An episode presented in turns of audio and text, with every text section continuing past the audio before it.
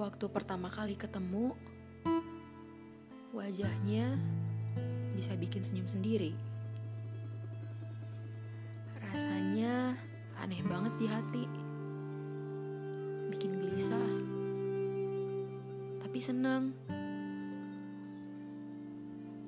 Sampai-sampai wajahnya selalu dibayangkan sebelum tidur. Sama Tuhan supaya bisa memimpikan dirinya. Jujur ini di mabuk pandangan pertama banget. Kalau papasan, bawaannya selalu nunduk terus. Di dalam hati udah berucap, semoga ditegur, semoga ditegur. Atau berusaha buat gak natap matanya, dikira gak peduli. Padahal susah ngelaknya. Hingga akhirnya sampai di satu titik yang namanya prioritas selalu dibela-belain waktu hujan deras untuk bertemu. Menghabiskan waktu setiap hari untuk bicara lewat panggilan video yang bisa bikin ngeremas guling kesayangan dan ngelempar boneka ke tembok. Terus bisa bikin senyum malu-malu.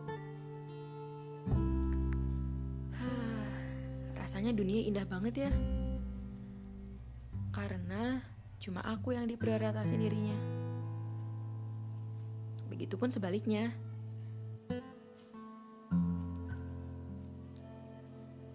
Serius deh, dunia ini beneran indah banget. Sebesar apa pun cobaan, katanya kalau ada dia, bawaannya pengen senyum terus dan bahagia. Sampai ada percakapan di mana dia bilang kalau aku itu jodohnya. Dan tahu apa? Bodohnya, aku malah bilang hal yang sama. Bahkan pakai embel-embel, soalnya kamu bisa lengkapin kekosongan di dunia aku. Dan begitu pun sebaliknya. Nikmatin masa-masa indah terus, sampai nggak kepikiran ada kata berpisah. Kata pisah datang gitu aja. Ketika dia melihat seseorang yang dia rasa lebih baik daripada aku, yang selalu ada di sampingnya, dan nerima dia apa adanya. Kata pisah juga datang waktu ada masalah yang gak bisa diselesain secara cepet-cepet. Bawaannya marah-marah terus. Dan di antara kita gak ada yang mau ngerti. Sampai akhirnya tiba juga waktunya berpisah. Antara sakit ketika ditinggal atau sakit untuk bilang kita akhiri ini semua. Sepanjang hari cuma bisa tiduran di atas kasur sambil melukin guling dan nutupin muka. Rasanya dunia gak sebahagia dulu waktu ada dia.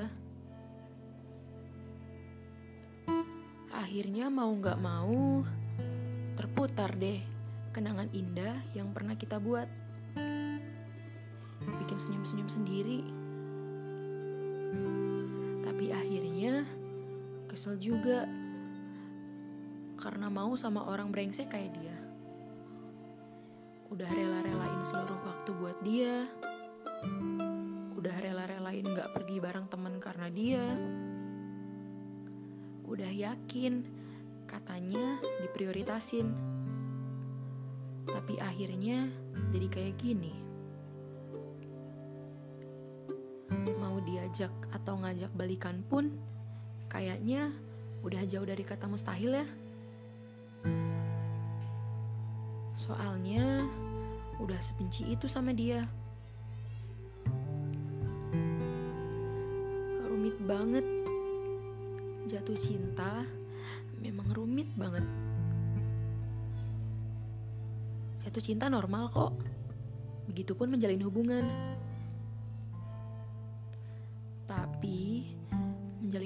itu butuh keseriusan dan saling percaya satu sama lain. Percuma, baru ada masalah sebesar biji ketumbar yang suka ada di dapur ibu. Ujungnya langsung berpisah dan mengatakan, kamu tuh gak pernah ngertiin aku. Maunya di ngertiin terus. Dasar egois.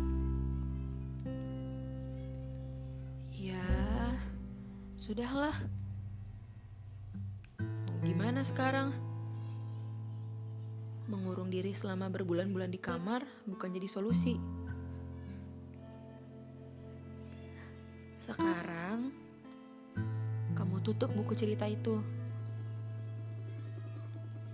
Gak usah dibuang, disimpan aja. Jangan sampai berdebu. Kamu buat yang baru yang lebih indah. Bukan sesuai apa yang kamu inginkan, tapi sesuai gimana tangan Tuhan gerakin kamu.